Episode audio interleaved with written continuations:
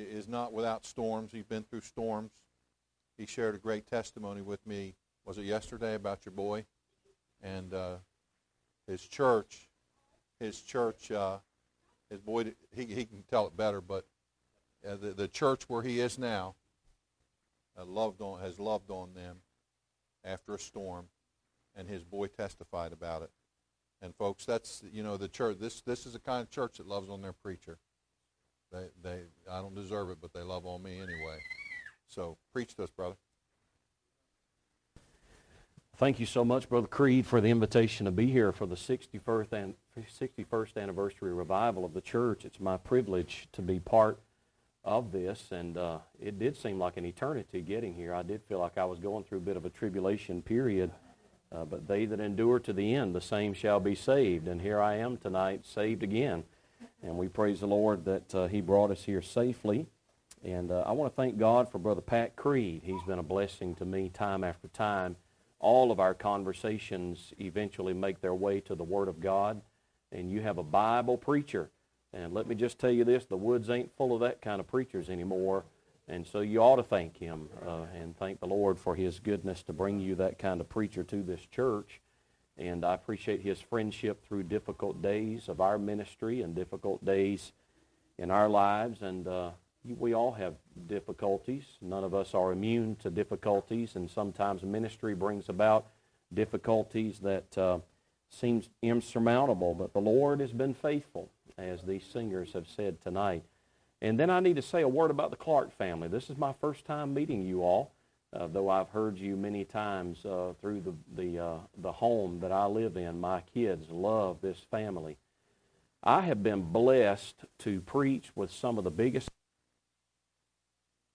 Memphis, Tennessee, and Chicago, and New York City, and Atlanta, Georgia. And you know, my kids never get nervous about me preaching with a big name preacher. But when I text them tonight and said, You're not going to believe this, the Clark family is singing before I preach tonight, they said, Dad, don't blow it. So I might have to fake it a little bit this evening just to fit in uh, with this uh, crowd. And uh, when I talk about faking it, I think about a man in Pennsylvania that had a zoo. He had purchased a zoo, and his prize, uh, his prize animal in the zoo was a silverback gorilla. Everybody who came to that zoo came to see his silverback gorilla display.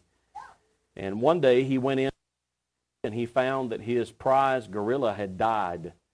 He was afraid that sales would take a dip, and so instead of uh, hunting for another gorilla fast, decided to hire a teenage boy and buy the most awesome gorilla suit that he could find and put it on that boy and teach him how to act like a silverback gorilla. Well, that boy learned how to do it. He learned how to act like one in a really big way, and one day he was jumping around and huffing and scratching the ground, and he jumped so high that he landed over in the lion enclosure. And he began to cry out loud, just scream out loud, Oh, somebody, somebody come and get me. Oh, somebody come and get me. And the lion started walking toward him. And as the lion got closer and closer, he cried louder and louder. And when the lion got close, it said to him, if you don't shut up, you're going to get both of us fired. so sometimes you have to fake it, amen. And uh, I hope that we don't have to do that tonight. Thank you again, Pastor, for the invitation, your kindness, and your generosity to have me here. I've already felt the hospitality of this church. You know, we talk about qualifications of a preacher a lot. I hear a lot about those kind of things, and there's more than one or two. Uh, one of the qualifications of a preacher is to be given to hospitality. And your pastor has shown himself very qualified in that area, and we thank the Lord uh, for his kindness and for his goodness. And we look forward to making some memories among this congregation for the next three days. Luke chapter 21 tonight, I want to be responsible with our time. Luke chapter number 21, please. And as you find your place in the Gospel of Luke, chapter number 21, you'll notice that in studying the Word of God, you'll realize they, that the Gospels share some similarities. They share common themes. If you've been through Bible college or you've been through seminary, you're familiar with the term synoptic Gospels. Matthew, Mark, and Luke are synoptic gospels. You'll find parallel passages in the Gospel of Matthew shared also not only in Matthew but with Mark and with Luke as well. If you were looking for a parallel passage to Luke chapter number 21, you would find it in Matthew chapter number 24. Now, if you know anything about the 24th chapter of Matthew and you know the 21st chapter of Luke, you know that both of these passages deal with prophecy. These passages are built around the subject of the second coming of the Lord Jesus Christ. And how many of you believe that he is coming again? I believe that with all of my heart. Both of these chapters, when you read them, are then and when chapters. You'll notice scattered through this passage that there's a when and a then. Notice down in verse number 20. And when ye shall see Jerusalem compassed with armies, then know that the desolation thereof is nigh. Look at verse number 28. And when these things begin to come to pass, then look up and lift up your heads, for your redemption draweth nigh. Do you see the, the common denominator? When and then, when and then. Down in verse number 31, so likewise ye, when ye see these things come to pass, know ye that the kingdom of God is nigh at hand. A greater treatment could be given to that, and I certainly don't have time to go into all of the details of the implications that find, uh, we find rising out of these verses, but our Lord is warning us about a coming, a coming day. He reminds us of certain realities that will be revealed as that day draws nearer. No man knows that day. No man knows the hour. Any preacher that you hear that exactly what coming, go ahead and put list of the heretics. Nobody knows the day. Nobody knows the hour. Jesus said in Matthew chapter 24, only the Father knows, the angels do not know, men do not know, even the Son of Man does not know. Only God knows the time of the second coming. But he prepares this church, he prepares us for the reality of the second coming by circumstances that you'll see on the rise. And when you see these things begin to happen, you can know that the end is near. One of those realities is spelled out in verse 34. And that's where I'd like to bring the message from tonight. Luke chapter 21 and verse number 34. The Word of God says to us in this verse, And take heed to yourselves, lest at any hearts be overcharged with surfeiting and drunkenness and cares of this life, and so that day come upon you unawares. I want to preach this evening on overcharged. Our is warning us that we can become overcharged and forget that the coming of the Lord is drawing near. In fact, he says to us outrightly at the end of verse number 34 that this, this day may come upon you unawares if you allow yourself to become overcharged. And as we study this, you'll find that verse number 34, Jesus has prophetical to what is practical. In fact, he says to us, Brother Clark, at the beginning of verse number 34, and take heed to yourselves. In other words, he says to us, before you look forward, make sure that you take a good look in. Look into yourselves. Take heed to yourselves. This is a call that is not uncommon in the scriptures. Over and over again, he tells us to examine ourselves, to take heed to ourselves. And before the coming of the Son of Man, we must do more of this and not less. The reason being because if you lose track of what's happening in your heart, what's happening in your spirit, what's happening inside, you may lose track of what is yet to come. Take heed to yourselves, lest at any time your hearts be overcharged. I got out my trusty old Thayer's lexicon and I looked up the word overcharged and I found that it has basically two meanings. The first meaning of the word is very secular, and we would understand this word to apply uh, directly to this generation, though it's not the word that is used in Scripture. It has application to the world that we live in. The, the, the first meaning of the word overcharge means to charge someone too high of a price for services or goods. Can I get a witness right there? We are living in that generation. Uh, Brother Clark, I wonder how much it costs to fill up that tank that you're driving around these days. It costs us a whole lot more money to fill up our tanks and put groceries on our table and pay our insurance and make sure that folks that are strapped by uh, folks that are strapped by limited income can be taken care of by the church. We live in a generation where we are being overcharged for the things that we need. But that's not the core meaning of this word. When I looked this up, I found out that the word also means to put too much on something. It, the idea behind the word actually has a picture of an electrical load.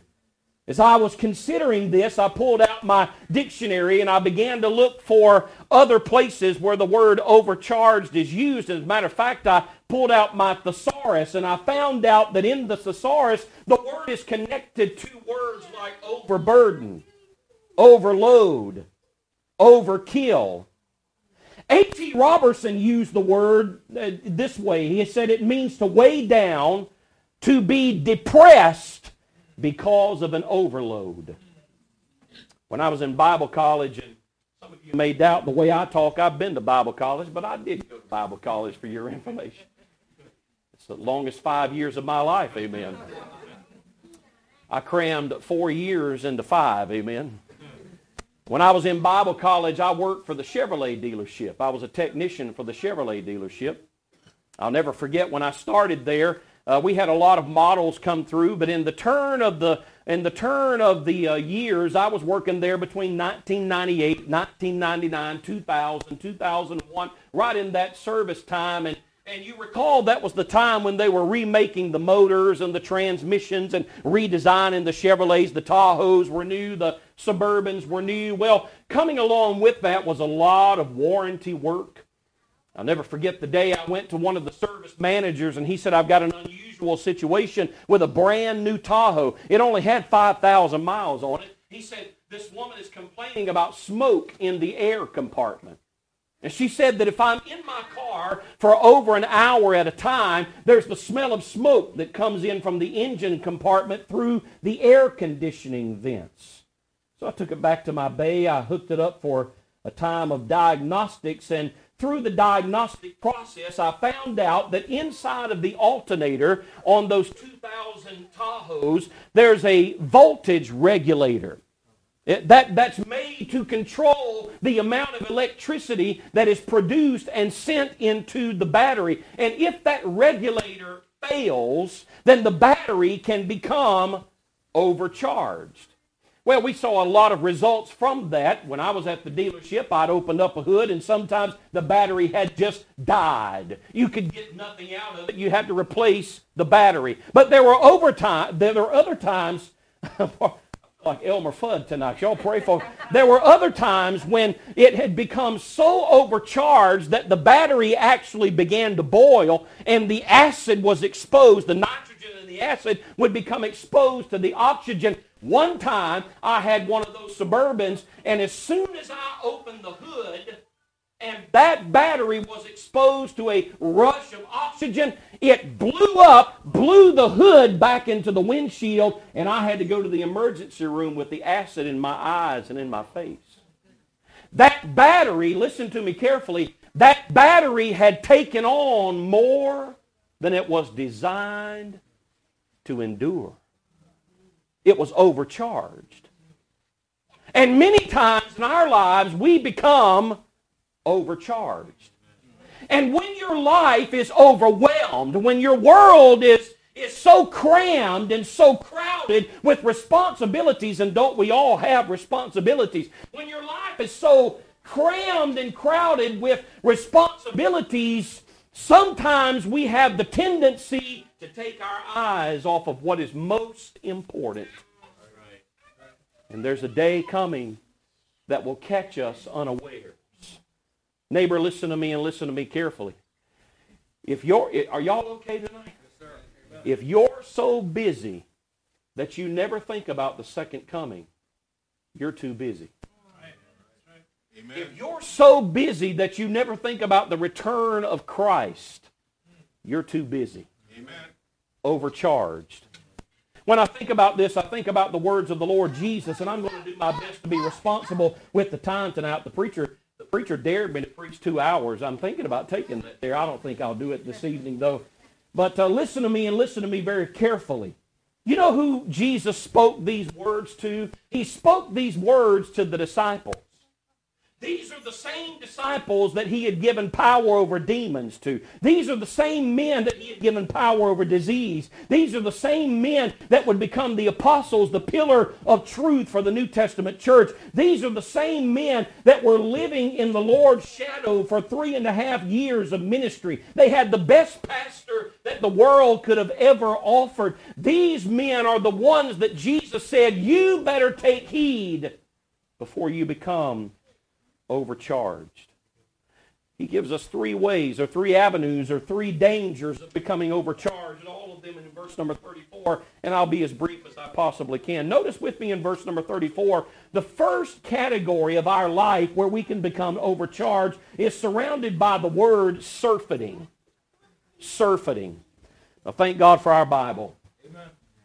This is an old English word. It's hardly ever used in this generation. You'll have to look it up to get the to get the oh, to get the New Testament reality of the word. And so I did look up the word surfeiting, and as I studied that word, I came to an amazing reality. This this word literally means to have a headache. The word surfeiting means that you've gotten so busy that it's affecting you on a physical level. In other words, it refers to a stress that's been created. Y'all getting anything out of this tonight? It refers to a stress that's been created in our lives that is putting us through physical pain. It creates insomnia. It creates digestive difficulties. It causes us to have headaches, and we often lose our focus. That's all in that word right there. It even had the implication of pressure. Some time ago, I read a story. When I read about pressure, I think about the story that I read about Shelby Monroe. Shelby Monroe lives in Darlington, South Carolina. She's the mother of eight children. That's pressure. Except for a few interesting experiences, she is pretty much like every other mother in America. She comes home, she fixes food, she deals with the kids and cleans the house and does some things to make some money on the side. One day she came home from a trip to the grocery store with two big paper sacks of groceries in her arms. And when she walked into the house, y'all can get me an amen ready right here. When she walked into the house and set the groceries down on the counter, something was wrong because the house was totally quiet. You know, you know something's wrong if you walk in and no sound is being made. She set the groceries down on the counter. She made her way through the kitchen into the open floor plan of her house. She looked through the dining area and into the living room, and she saw five of her children sitting in a circle on the living room floor. She thought that's mighty odd. She walked over, she looked down into the circle, and there in the middle of that circle of her five children was three of the most beautiful baby skunks you've ever seen in all of your life. Beautiful skunks. And when she looked down into that circle, she screamed, Children, run! And each one of them picked up a skunk and ran. And then she screamed louder. And we all know what happens when mom screams too loud. The kids get nervous and squeeze, and we all know that skunks don't like to be squeezed. Pressure can create, I hope this doesn't come out the wrong way. Pressure can create some stinky circumstances, can it? Y'all pray for me on that one. I hope that came out the right way. And every day of your life, you find pressure. Every day of your life, you may face a difficulty that is unique to your family, a difficulty that's unique to your career, a difficulty that's unique to your life. Every day you have a pressure that some of us in here might not even understand. I was reading behind John Maxwell the other day. John Maxwell tells us that every day of your life you make 17 decisions. Did you know that? 17 decisions. Some of the decisions that we make are inconsequential, but some are essential to living a successful life. You may have a day when the majority of your decisions are well made, and then there are other times when our decisions are fruitless.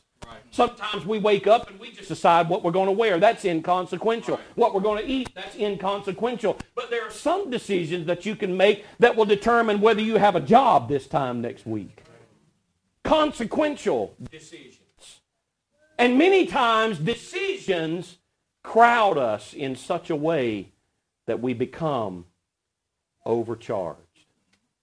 I have an 18-year-old daughter just last year graduated from high school and now she's working at Chick-fil-A, and I've got a, I've got a, matter of fact, my oldest, my two oldest kids are what I think they call them Dutch twins. They're both 18 years old for two week period in their lives.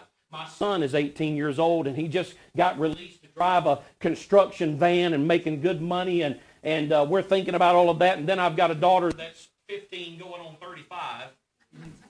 Y'all know that one, don't you?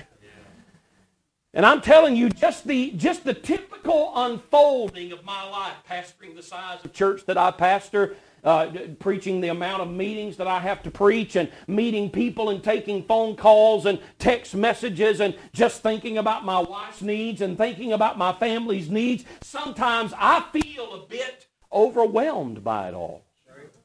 Sometimes I feel a bit, uh, I feel like I'm, I can't even come up for air sometimes. And many times I'll start thinking about my days like it's yesterday and I'm trying to relive it and like I need some sunshine from tomorrow. And the Bible calls that, y'all hang on now, worry. Worry. Let me tell you what Jesus said about worry. Jesus said this in Matthew chapter 6, verse 25 through 34. Therefore I say unto you, take no thought for your life, what ye shall eat or what ye shall wear nor yet for your body what ye shall put on. Is not life more than meat, and the body more than raiment? Behold the fowls of the air, for they sow not, neither do they reap, nor gather into barns, but your heavenly Father knoweth feedeth them. Are ye not much better than they? Which of you by taking thought can add one cubit of stature uh, unto his stature? And why take ye thought for raiment? He goes on in that same passage. Therefore, take no thought, saying, What shall we eat, or what shall we drink, or wherewithal shall we be clothed? And then he says, Sufficient unto the day is the evil thereof. Did you hear that? Every day has evil woven into it. The Apostle Paul said we have to redeem the time. I just, all I got tonight, I don't have a good personality. I don't have a whole lot of charisma. I got a good education, but it's not because I was real smart. All I got tonight to offer you is the Bible. Amen. And the Bible teaches us that we're to live our lives in 24-hour compartments. Yes, he said, let not the sun go down upon your wrath. He said there are some things that need to be settled before this 24-hour cycle. God put this big ball of fire in the sky. And when you see it rise and go down, he says there are some things you need to settle inside of that cycle. Sufficient unto the day is the evil thereof. And here's what happens oftentimes. We're so busy thinking about what we didn't get done yesterday and so busy thinking about what we've got to get done tomorrow that we miss the potential of today. You will be accountable at the judgment seat of Christ for your today. Amen. We can't undo tomorrow. Once you scramble that egg, it can't be unscrambled. And we can't live, uh, pardon me, yesterday, and we can't live tomorrow now. We have to live what we're given currently, right now. Does that make sense to anybody in here besides me? When you try to when you worry, when you, when you become distressed, when you suffer an anxiety over things that didn't get done or things that need to be done, you're stealing tomorrow's clouds and putting them over today's sunshine.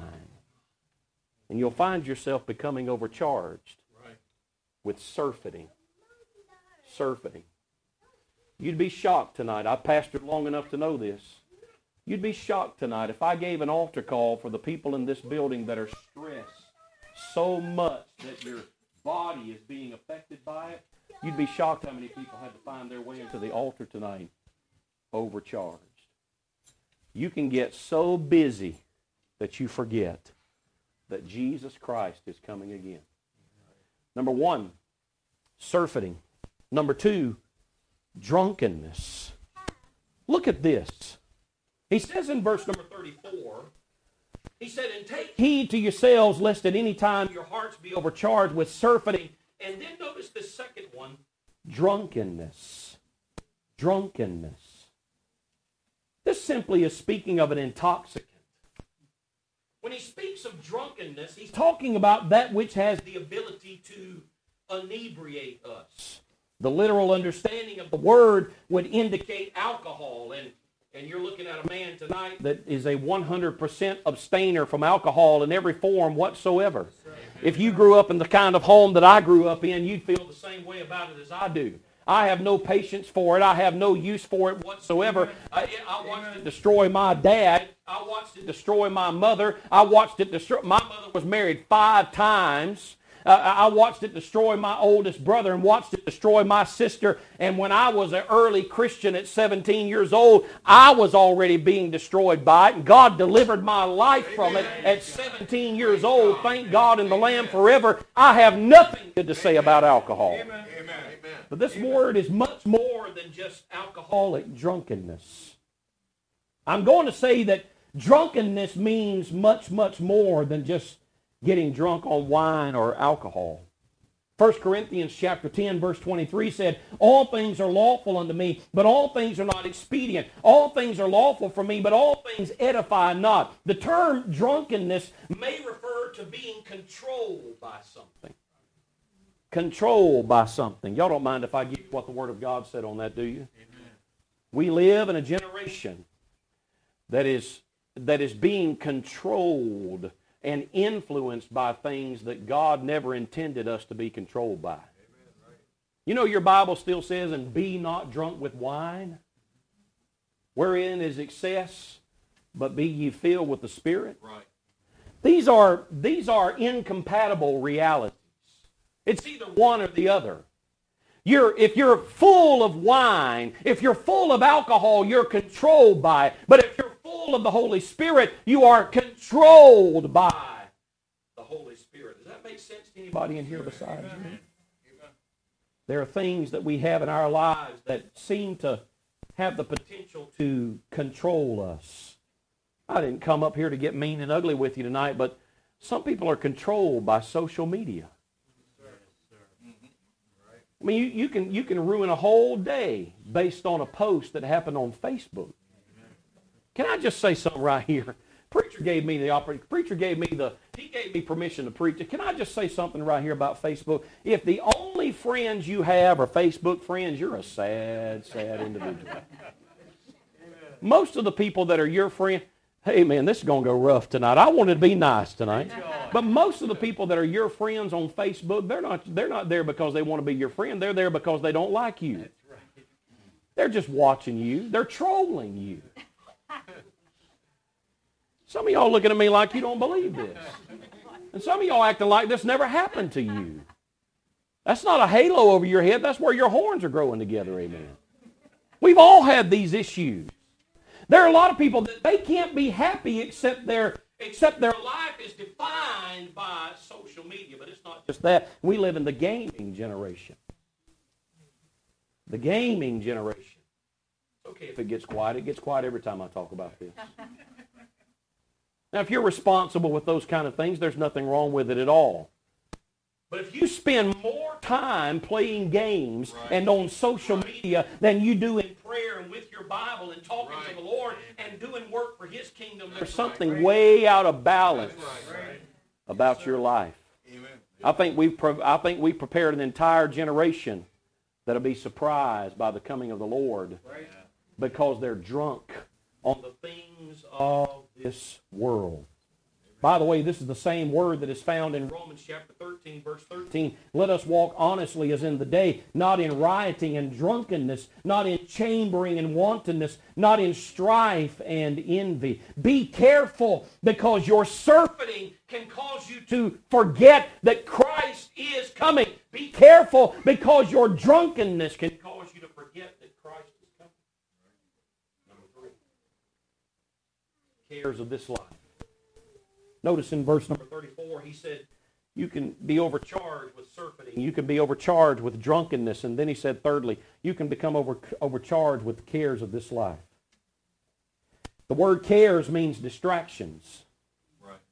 When I find the word cares in the Bible, I find that it often makes its way back to that which is challenging our attention span. It's that which is it's jockeying for position in our minds. Jesus said our cares are to be cast upon him, for he cares for us. But if you keep those cares, if you foster those cares, if you fertilize those cares, and you let these cares become problems in your life, Jesus said you can become overcharged. Nobody in here likes a cowboy movie more than me. Man, there's nothing more entertaining to me than to sit down and watch a good Western or a mafia movie. I like mafia movies. I don't know if y'all way that I am, but I like that kind of stuff. And, and nobody likes a cowboy movie more than me. And I, I love to watch it when the cowboys and the Indians are fighting. Can we still say cowboys and Indians in this climate of the world? Is that politically incorrect? but the cowboys and the Indians, they'd fight on television. It was always when I was a boy, I'd sit there on the edge of the couch and I'd watch those, and, I, and I'd watch those, I'd watch those Indians. They're riding hard after those cowboys, and those Indians were smart, buddy. They, they, those cowboys were in the wagons and they were trying to get away, and the Indians were on the horses and they were catching up. And the Indians would, the, the cowboys would circle the wagons. Y'all seen it, amen? They'd circle the wagons and they begin to shoot at the Indians with their rifles. But those Indians, they were smart. They take those arrows and they dip them in a fuel and they light them on fire and they draw back their bow and they wouldn't shoot the cowboy with the fiery arrow. They'd shoot the canvas on that wagon. You know why? Because the Indians were smart enough to know that cowboys can't fight Indians and fire at the same time the Bible still says to us that we have to be careful about those fiery darts of the wicked that are aimed toward our hearts and our soul to distract us, to get our eyes off the goal. Jesus Christ is coming again. And the devil has put on a full court press to make us forget that reality. Right, right. Overcharged by surfeiting, overcharged by drunkenness, overcharged by the cares of this life. I need to close the message tonight. I'm leaving out a lot, but I, I feel like I've said what the Lord wants me to say. Some time ago, I was reading, matter of fact, in preparation for this message, and I was reading a book that uh, talked about the engineering of the Golden Gate Bridge. I've never seen the Golden Gate Bridge, but I hear that the engineering is a marvel especially in the age when the Golden Gate Bridge was built. It was at the highest peak of technology in that day.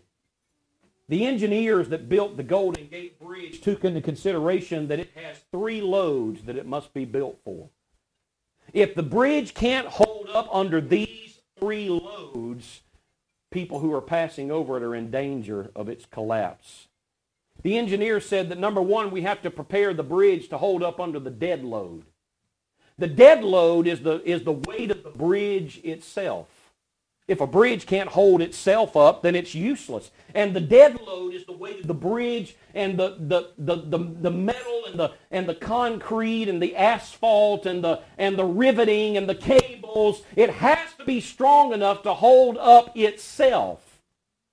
But then there was a second load that it had to be prepared for. That was the live entire idea behind the Golden Gate Bridge is that people would drive.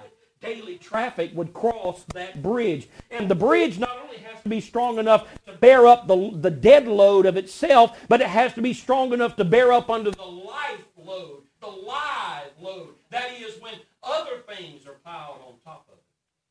And then there's a third load that that bridge had to be built in perspective of, and that is, don't miss this, church, the wind load.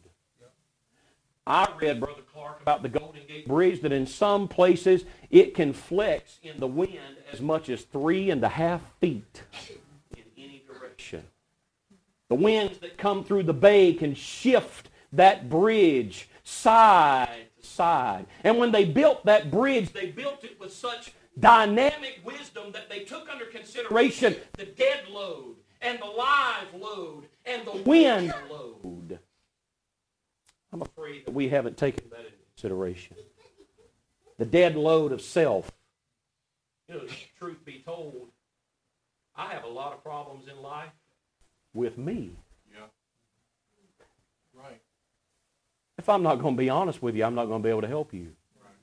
My biggest problem is not the people in this world. My biggest problem is me. Right. I have a big load just tending to me. And then we have the load of life. Sufficient unto the days are the evil thereof, just whatever life produces. And then we have the load of the wind.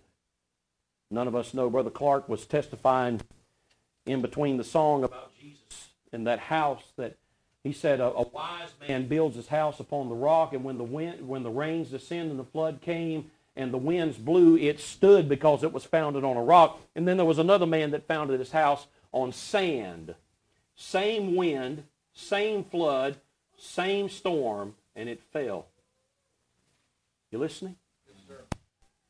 We are all subject to the erosion of the wind in our lives. It can overwhelm us. You may be sitting right here on the pews tonight. I'm closing the message. You may be sitting right here on the pews of Faith Baptist Church tonight, and you're okay with the life load, and you're okay with the dead load. But if a wind load were to overwhelm you, you'd fold like a deck of cards. Sometimes we get so busy thinking about self and thinking about life and thinking about our trials that we forget there's a coming deliverer. Amen. That's right. Amen. That's right. If you're so busy that you didn't think that the Lord may come today, you've gotten too busy. Have you lived the whole day and didn't think that the Lord may come before this day is over with? Then you're overcharged. Let's stand tonight. Pastor, thank you for allowing me to stand in your pulpit this evening. The pastor is coming to lead in the invitation. I think he's calling for somebody in the Clark family to come and play this evening. Thank you so much, Pastor, for the liberty to preach tonight. We're just going to have a hymn of invitation.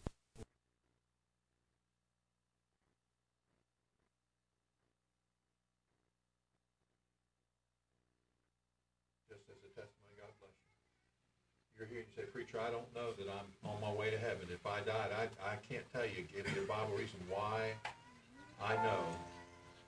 But if I know my heart, I don't. Would you slip your hand up? Let me pray for you. Just slip it up, put it back down. Now I'm speaking to Christians. I'm speaking to Christians. Hey, that was right down our alley. Come on, we, we know each other here. Yes, sir. We know each other. We know our days. Yes, We, we, we want to add hours to our days and we can't. We're stressed because of work. We're stressed because of, of, of, of things we can't handle that God did not design for us to handle. And we let all these things crowd out the fact that he's coming again. Yes. And it could be today. Amen. Would you humble yourself before God? Would you humble yourself? Would you get along with him? I want to ask you to come. As she plays piano, as she plays, if God spoke to your heart, don't go don't go from here with that load. That that message was that message was plain. And and and it may be something that you've held on for years. That bitterness is not your friend. That worry is not your friend. You have an adult to deal with this young man up here. That worry is not your friend. Maybe you're a couple, you want to get along with God. Maybe, maybe there's some direction that God's leading and, and It's not something that's crowding. It's not. It's just you're you're not listening to God tonight. And He's telling you, hey, and you're afraid. We live in a culture of fear, fear peddlers, fear mongers. We don't watch it as Christians. We'll let that creep in. God spoken to your heart? Would you come?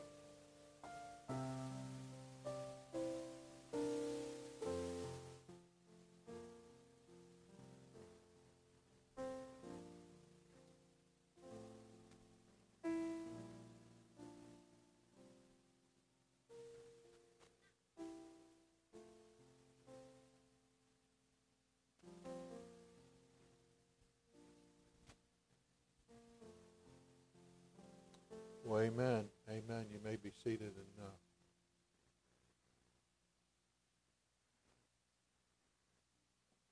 that was right on. Amen. And uh, don't walk out that door the same way you walked in. Don't don't do it. God didn't design us to carry. I'm gonna get I'm gonna get Brother Mike, you, you all sing one more, one more. Uh, that fella out, that fella back, that little fella making noise back there. They named him after me, Patrick. And uh, Ma called me the other day and said, uh, texted me the other day and said, Pastor, I need to talk to you. And he's progressed so much they wanted to move him. But if they moved him, then she'd lose her job. So Miss Mona helped out, but but uh, Patrick's here and Church Ma's here. Thank you, workers, for all the kids. The kids have come and they've gone. They had to go. They get school. We're going to get them to sing one more song for us. You got one more in you, sir. And uh, by, by the way, these guys can preach too. These guys, all, all three of these guys can preach. They got and uh, they just do everything. Amen. And they eat too. Mm. Sing one more for us, brother. Initially, we had planned on singing a different song, kind of a go out the door type song. But I want to obey the Holy Spirit tonight. You know what we heard was this. This is what I got, preacher.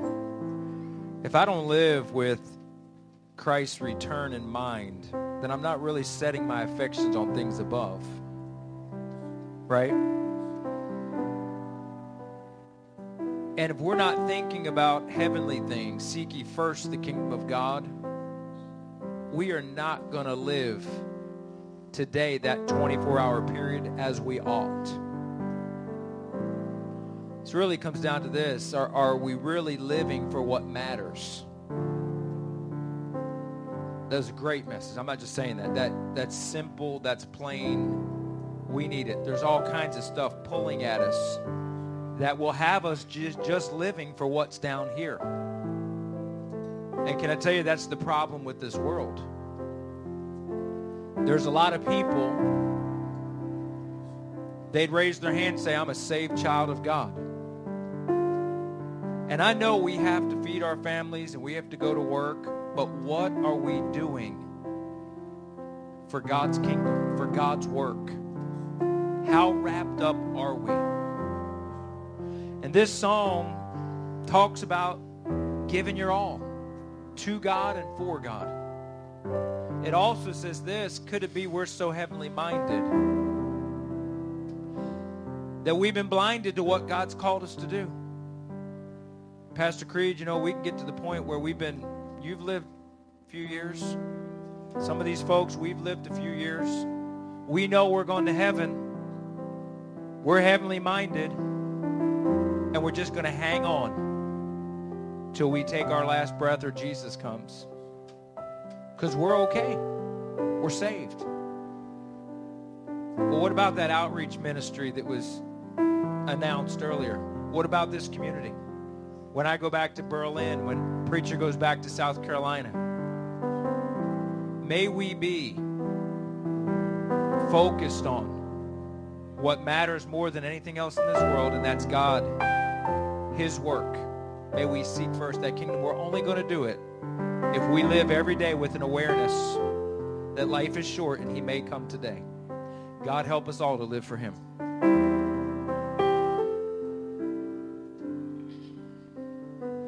Could it be that we're so heavenly minded that somehow we've been blinded to what He's calling us to do right here?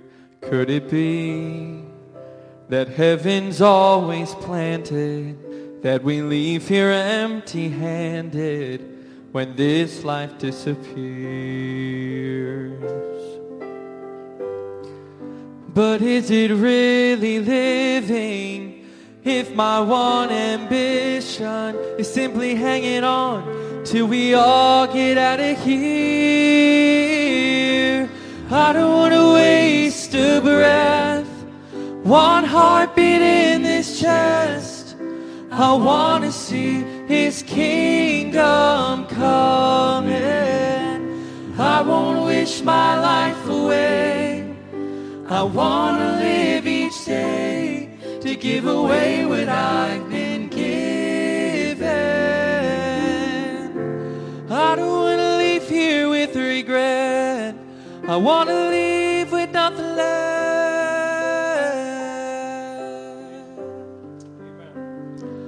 When I think of all that I've been given and what I've learned from living, I know exactly what I need to do.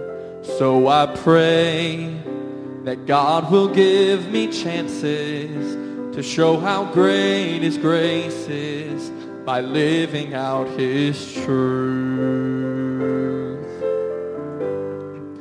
If somehow I could choose it, I'd be the one God uses to make a difference in what forever means to you. I don't want to waste a breath, one heartbeat in this chest. I want to see His kingdom coming. I won't wish my life away. I want to live each day to give away what I've been given. I don't want to leave here with regret. I want to leave with nothing left. I want to be light, lend a hand, speak the truth to a dying man. Cause I don't want to waste a breath, one heartbeat in this chest. I want to see His kingdom coming. And I won't wish my life away. I want to live each day to give away what I've been given. I don't want to leave here with regret.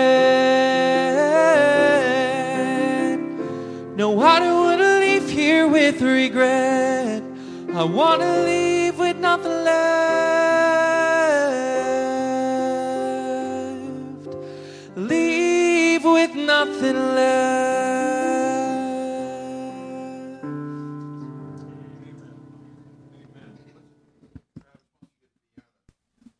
And uh, we're to have an offering. I want you to sing He Knows My Name for us uh, while we have the offering, okay?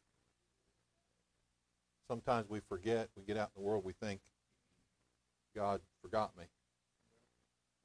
Or he blesses somebody and we don't get the blessing and we kind of feel left out. But he knows you. He knows everything about you. Let's get somebody, a couple ushers. We're going to receive love offering. Let's give. Come on, guys. And uh, Come on, Glade. Glade's an usher. He, he's packing, so you better give. Amen. So what we'll give, give, listen, members, give give a, large offering one night. Let's be faithful, and uh, and we'll take care of everybody. Uh, we we have we, will we'll take care of everybody. Amen. So let's pray. Tim, pray for us.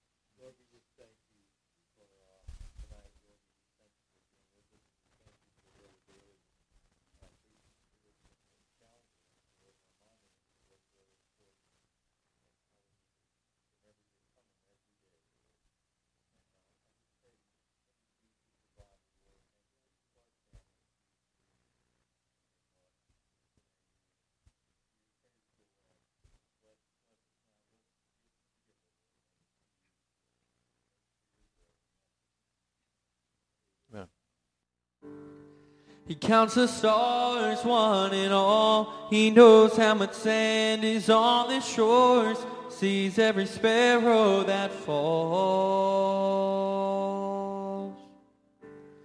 He made the mountains and the seas. He's in control of everything, of all creatures great and small. And he knows my name, every step that I take.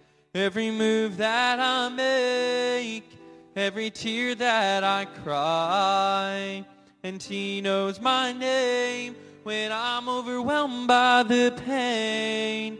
Can't see the light of day.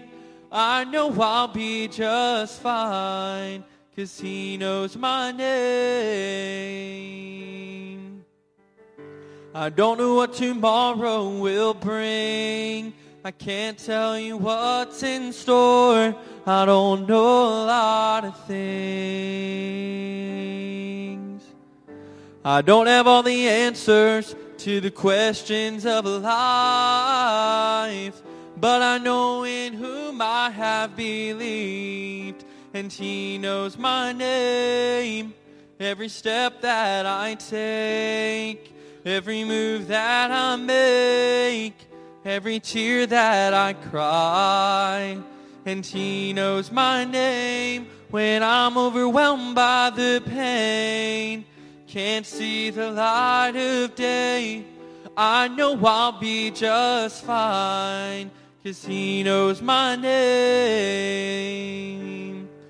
He knew who I was when He carried my cross. He knew that I would fail him, but he took the loss.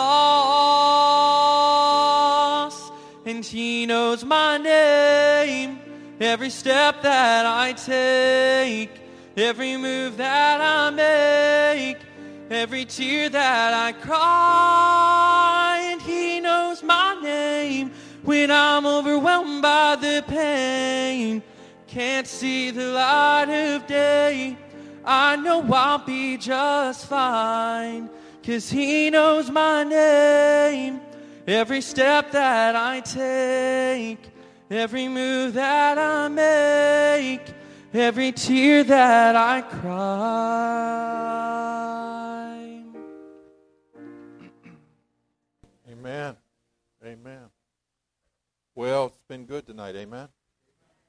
And uh, uh, fun to watch these Clark folks sing together because they look at each other funny when something is not going. Uh, especially Travis, he he looks he he he, he he's into that. He likes that music. Now your your your wife is a a, a Vols fan, right? She is. Uh, my boss, my boss's daughter, dates inside linebacker that starts for them, Alabama but she's a volunteer fan. She goes to Alabama though, so I'm gonna get some tickets. But yeah, that is that's. I almost said War Eagle, you know, but uh, but uh, man, thank you, Clarks, for coming down, and uh, get to get to talk to them, meet them, pray with them, pray for them. They got to pack up and get back. They got stuff to do. They're school teachers. They got jobs. They got Mike's got stuff to do, and and they're all busy, right? And uh, got got things going. and up there at Solid Rock. And uh, maybe we'll pack up. Maybe we'll pack up. Maybe we'll plan for this next July. Maybe we'll go up to the Vision. Maybe you guys you guys like to think about that. They got the Vision. They they have place for the kids, right? Every age. You just got to get a hotel room and take take the teams and have a good time. Now the CDs are back there. Uh, if you have CDs, other way, otherwise you can download them. It's okay. All righty, all righty. Well, let's stand to be dismissed. Man, it's great to have. It's great to have uh, Ed Beard with us. Now, Ed Beard, I coached him in basketball in school. Listen, listen. You, you, you ever ha- you ever met one of those guys that can handle the low post? Nobody can stop it all the time. That was him. One of the best basketball players I had. And then uh, I hadn't seen him for a while, and he shows up at college and told me God has called him to preach. And now he started church, got married with him, found a, found somebody to marry him. Amen. No, I love Brother Ed, and he's a he's a great friend and a great man, preacher, and they they're starting a church and, and just plugging away over in Annapolis and staying with it. They they they were so kind to come over here uh, tonight to be with us. I'm going to get him to close in prayer. All right, let's pray. Heavenly Father, I want to thank you tonight that you're still on the throne. And Lord, come what may, we know you're in control. And God, help us, please, to stay focused on you, our trust in you. Lord, we know what your word says. We heard tonight just how it can get. We'll be overcharged and just rattled by things that are going to distract us from staying focused. Um, Lord, you say, when you come back, will you find faith on earth? And Lord, I pray tonight was just a, a uh, an amount of preaching of your word, of fellowship and praise that would hold our faith steady and keep us on track. And Lord, that you'll find us busy, uh, occupying, winning souls, staying clean. Lord, please help us. God, I pray tonight that we leave changed uh, or it was just a waste of time, Lord. I pray for the uh, remainder of the revival here. God, that it would just intensify. And please, Lord, your people need to be right, get right, so we can be a light in this dark, dying world. Help us as we go, God, please. In Jesus' name, amen.